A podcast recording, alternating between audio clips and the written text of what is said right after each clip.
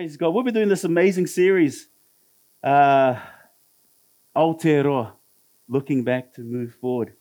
And it's, a, and it's, I love this story. I love the, the journey that we've been on as a church. Um, continue to, to, to press in into God. Uh, because quite often we've got a beautiful history of the 1800s, of the, of the way the Holy Spirit moved through this nation and formed this nation. But uh, what comes along with it is also pain and heartache. And there is, a, there is pain and heartache of what happened in our, in our country. And sometimes because of that, we decide, let's not talk about it. Let's not um, embrace what's been going on. But we kind of lose the power of our testimony. And so I just want to ask you a question. Have you ever been offended before? Anybody been offended in this room before? Yeah, we all been offended. You know, there, there are some offense, there are some offenses, right? Kind of like water off a, off a duck's back, right? Uh, you know, we, we don't like it at the time, but we move on. But there are other offenses that when we're offended, it wounds us. Have you ever been wounded before? It wounds us. But here's the thing like any wound that is not properly treated, it won't heal. And if you don't, if you don't treat a wound, not only will it not heal, but it will eventually kill you. And when it comes to our emotional wounds, if we don't deal to them, it will, it will definitely infest and affect our whole life, the way we see things around us. You know, for many of us, we, we say things, well, you know, I forgive. Because here's the, here's the thing the only antidote to offense is forgiveness. But a lot of us say, well, I forgive. I'm a forgivable person, right? I forgive all the time. And quite often we say stuff like, you know, I forgive, but I don't forget. Oh. You know, that, that, that tells me that, uh, that, that there's something there, like you're holding onto a grudge. Has anybody ever held onto a grudge before? Sometimes we say, I forgive them, but then all of a sudden we see them, and all of a sudden we get something comes up again. Like, I thought I dealt with that, but what, what's going on? There's a grudge going on there. And some of us, we're not aware of it until we see that person. We see that person, and then we get this anger comes out of nowhere, and they go, oh my gosh, what's going on? What's happening? And so, and so when we say things like, you know, I forgive, but I don't, for, I don't forget, got to be careful. Be careful that we're not holding on to grudges. Because I'm not talking about I'm not talking about trust, because forgiveness and trust are two different things. See, I can forgive someone, but trust takes time. Trust takes time. But when I say things like, well, I, I don't forget, be careful. Are you holding a grudge? What are those things in your life? Can you forgive someone for hurting you? Can you forgive them? Can you forgive someone who has taken something from you? Can you forgive them? You know, I, I do want to talk about something. You know, I'm a father of three daughters. And when I think about forgiveness, I'm a pretty forgivable person. But I was thinking about this. If something ever happened to my daughters, if something ever, if someone ever took the life of my daughter, would I be able to forgive them? If you've got kids, can you imagine? Um, I don't want you, I know you, there's something we don't want to imagine. Can you forgive someone if they took the life of your child? What would you say to if you come face to face with that person? And for, for those who are familiar with the book of Job, the trials that he went through, he lost seven of his children. And for some of us, we connect with Job and say, you know what? I'll be just like Job, but Lord, don't put me to that test. Don't put me to that test. So today I want to share about this powerful story of forgiveness. It's a story that belongs to these shores. It's our story. It's a true gospel story. It's a story that I tell.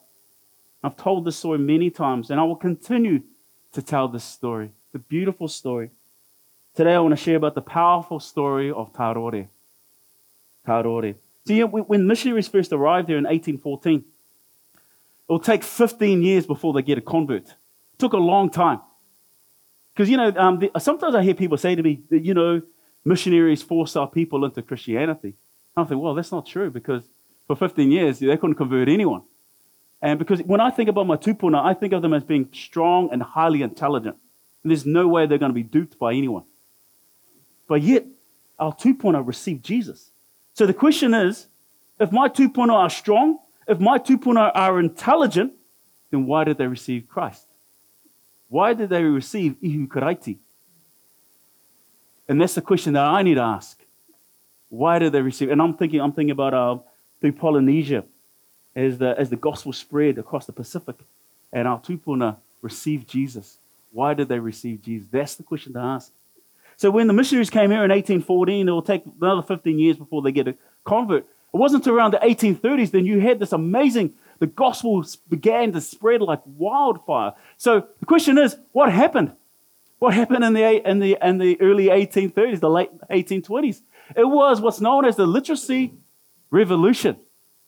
See, Maori were highly intelligent and they quickly learned to read and write in their own language very quickly. Take three to six months for them to learn to read and write. In fact, when you have a look at some of the records, they got beautiful handwriting. They're getting married. Some of these sailors will come and want to marry a beautiful wahine, and they'll go sign. The sailors couldn't write. They'll put an X next to it, and then they've got these beautiful handwritings of this wahine signing these beautiful, and the, and the witnesses, all the Maori witnesses, beautiful handwriting. All the sailors was just X, X. They couldn't read and write. But yet the Maori, they, they, they were highly intelligent, very quick learners. And then now they had the gospel in their own language. And it was the words of Jesus and them reading it for themselves. And then reading about this powerful rangatira by the name of Ihu Karaiti. And it was the, the words of Ihu Karaiti that transformed their hearts. And then they will take the gospel and they'll take it from Maori to Maori and they'll share the gospel. And this is what was happening in Ngati Haua. In Ngati Haua, uh, about one of the one of the chiefs there, one of the rangatira by the name of Ngā he learned to read and write alongside his daughter Tarore. Learned to read and write. In fact, his most prized possession was Te Rongopai a Ruka, the Gospel of Luke. Was the pr- most prized possession. The, the, the, Gospel of Luke translated into Reo Māori. He gets his book and he writes his name in Ngā Kuku and he, and he gives it to his daughter Tarore. Tarore puts it into a, a flax kete and she wears it around her neck. This is her taonga her most prized, her treasure round her neck. Although this, this message of this amazing rangatira by the name of Ihu Karaiti was transforming lives, but there was still war in the air and there was tension between, between uh, Ngati Haua and Te Arawa and Rotorua. And because of that, Ngā Kuku decided, I'm going to take the children to safety, take them over to Tauranga, head up over the Kaimai Hills, go over there. And so he takes the children, he's heading off, and he goes to Wairere Falls. And they they camped there the night in Wairere Falls. And during that night, they're attacked by a war party from Te Arawa. Ngā Kuku and all the kids rush up to safety into the, in the hill, into the, into the mountains, but Tarore wasn't with them. The last time they saw Tarore, she was asleep by the tree. So when it was safe, now, Kuku came down this mountain. And what he found was his daughter Tarore slain, killed, and her kete stolen. Now, as a father, that will break my heart. Ngā kuku bends down, picks up his daughter Tarore. He walks all the way back to the Matamata Pa, which is Waharoa today. Walks back there with, with his daughter. There's a, there's a tangi for a whole week. Mourning, Tarore. The warriors begin to chant Utu. Utu. Utu. What does, what does Utu mean? Right? For many of us, we just say, oh, revenge. For, for many of us who are familiar with this word, with, oh, revenge. But utu is, is far more nuanced than just that. Utu actually means to bring balance. Because because when something's been taken, there's no longer balance. So something needs to, there needs to be a price paid to bring balance back. And sometimes utu um, will bring peace between tribes, but quite often it will escalate. Because for, for if you take a life, the only payment for taking a life is another life. This is tikanga. This is the way of life. This is, this is, that's the only way. A life for a life. That's tikanga. Tarore, gone, life for a life. So the warriors were crying, Utu, Utu. Reverend Brown writes down, he writes down the words that Chief Ngākuku says to the warriors, and this is what he says. He says this, There lies my child. She has been murdered as a payment for your bad conduct. But do you not, um, but do not you rise up to obtain satisfaction for her. God will do that. Let this be the conclusion of the war with Rotorua. Let peace be now made. I don't, I don't know if you understand what's happening right here. This, this has never been done. Because this is their way of life. This is tikanga. This has never been done. And he carries on. He goes, My heart is not sad for Tarore, but for you. You wish for teachers to come, the missionaries. You wish the, the teachers to come to you. They came, and now you're driving them away. You are weeping for my daughter, but I'm weeping for you, for myself, for all of us. Perhaps this murder is a sign of God's anger towards us for our sins. Turn to Him, believe, or you'll all perish. Ngā kuku does a salvation call at her daughter's tangi, calling for peace and forgiveness. This is unheard of. This is world changing. This is and Te Māori, and, and the, this is world changing. What he's asking for ngā kuku, Jesus was the utu. Because it's life for life. And Jesus gave his life for all. For far as for ngā kuku, Jesus brought the balance. Jesus is the balance. The story doesn't just end there because look at oh my goodness, what an amazing forgiveness. I, I, I often ask myself, I don't know, what would I do in that situation? I do not even want me, I don't even wish to be in that situation. The story doesn't end there. But for Ngā Kuku, these words of Luke chapter 6, verse 27 of Ihu Karaiti. Ihu Karaiti says this, but to you who are willing to listen, I say, love your enemies. Do good to those who hate you. Bless those who curse you. Pray for those who hurt you. Beautiful words. But I'm not sure if I can put this into practice.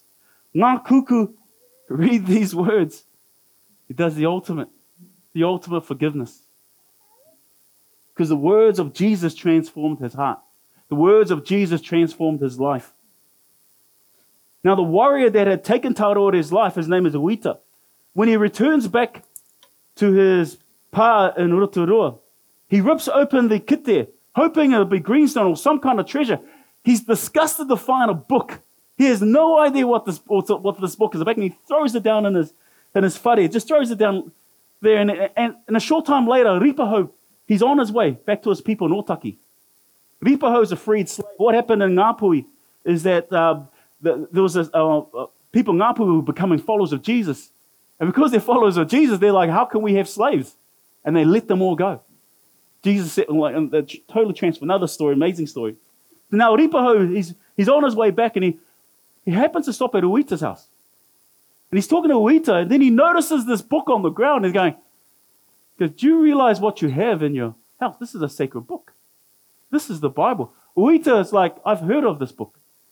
He can't read. He said, Read this book to me. So night after night, he would read this book to Uita. This warrior, where warfare was his life, his heart, he begins to weep. And he hears and, he, and, he's, and he's torn. He's saying, he's, I've never heard of a rangatira like this man, Ihu Karaiti.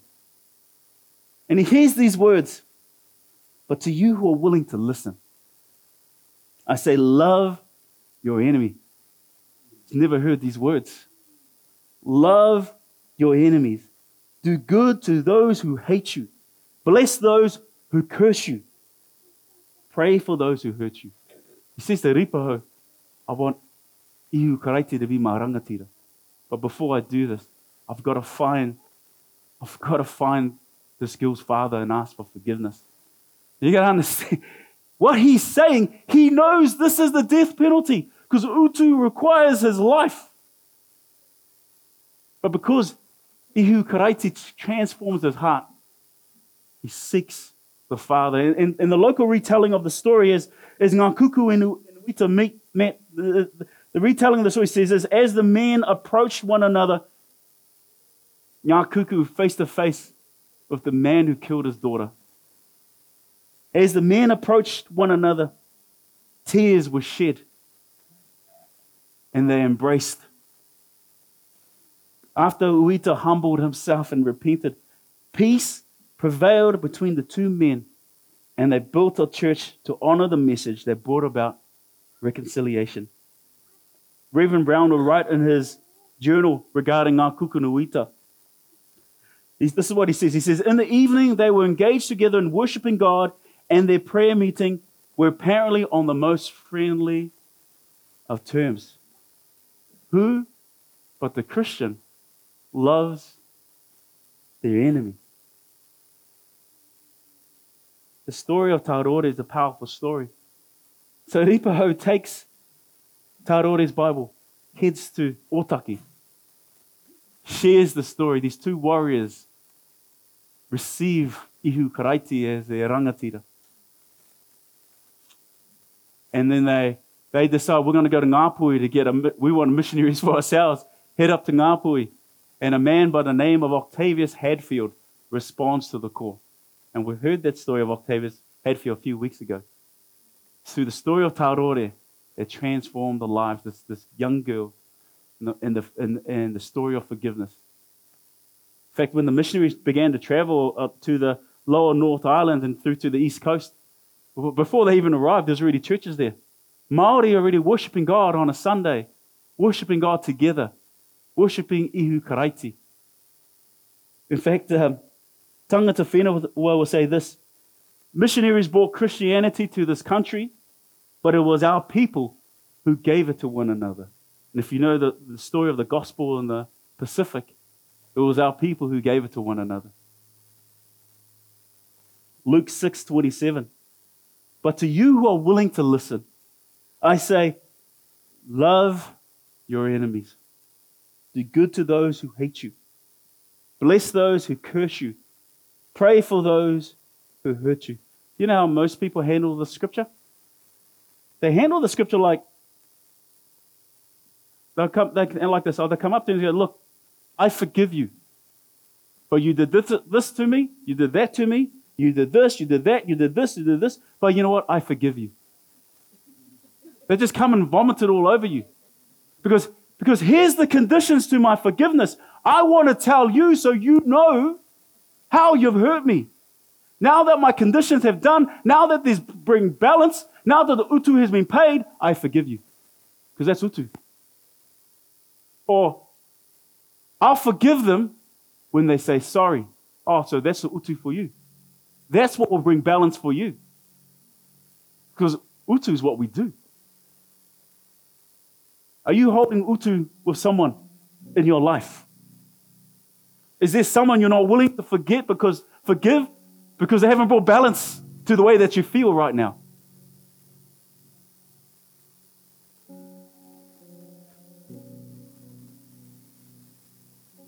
But if you're but to you who are willing to listen, whakarongo, or akarongo, in the Cook Islands, akarongo. I say, love your enemies. Do good to those who hate you. Bless those who curse you. See, reconciliation doesn't change the past, it changes your future. It changes your future. See, if Ngā Kuku took the life of Uita, it wouldn't have changed what happened to Tarore, but what it did, reconciliation, changed their future. It brought peace between Ngāti Hauā and Te Arawa. And the transformation of the gospel, as the words began to spread, the gospel of Jesus transformed this nation. See, reconciliation doesn't change your past, it changes your future. When did Jesus forgive you? When did he forgive you? The Bible tells us he was hanging on the cross and he cries out, Father, forgive them for they know not what they do. And he's not talking about those who were there, but right through to us because it was our sins that put him there. He didn't wait for an apology. He says, I am the balance. I am the way, the truth, and the life. And life gives up his life for you. He didn't wait for you to say sorry. He died for you anyway. When you're cursing his name, when you're spitting in his face, he died for you. So I, I wonder if there's someone in your life that you're willing to forgive. Even when they're spitting in your face, even when they're laughing at you, can you forgive them? Can you forgive them? See, this is what happens with offense. If we if we don't if we can hold to offense, we build a fence around our heart. That's not freedom, that's imprisonment. We imprison our hearts. Are you willing to bring this out? I'm not talking about trust. Trust is different.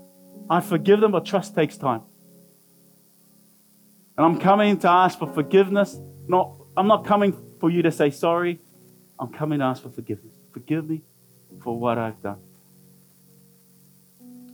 And for many of us in this room, we need the power of Jesus in our life because I would need the power of Jesus. In fact, um, Reverend Brown said it was the power of the Holy Spirit moving through Ngakuku. Let me tell you, there, there's many times I need the power of the Holy Spirit in my life. Because I can't do it a moment because it's not, it's not easy. Beautiful words, Jesus. I need you. Can't do this on my own. But to you who are willing to listen, whakarongo, I say, love your enemies. Do good to those who hate you. Bless those who curse you. Pray for those who hurt you. And in the words of Reverend Brown, in the evening they were engaged together in worshiping God at their prayer meeting and were apparently on the most friendly terms. Who but the Christian loves their enemies? Do not let offense build a fence around your heart. Come on, let us pray.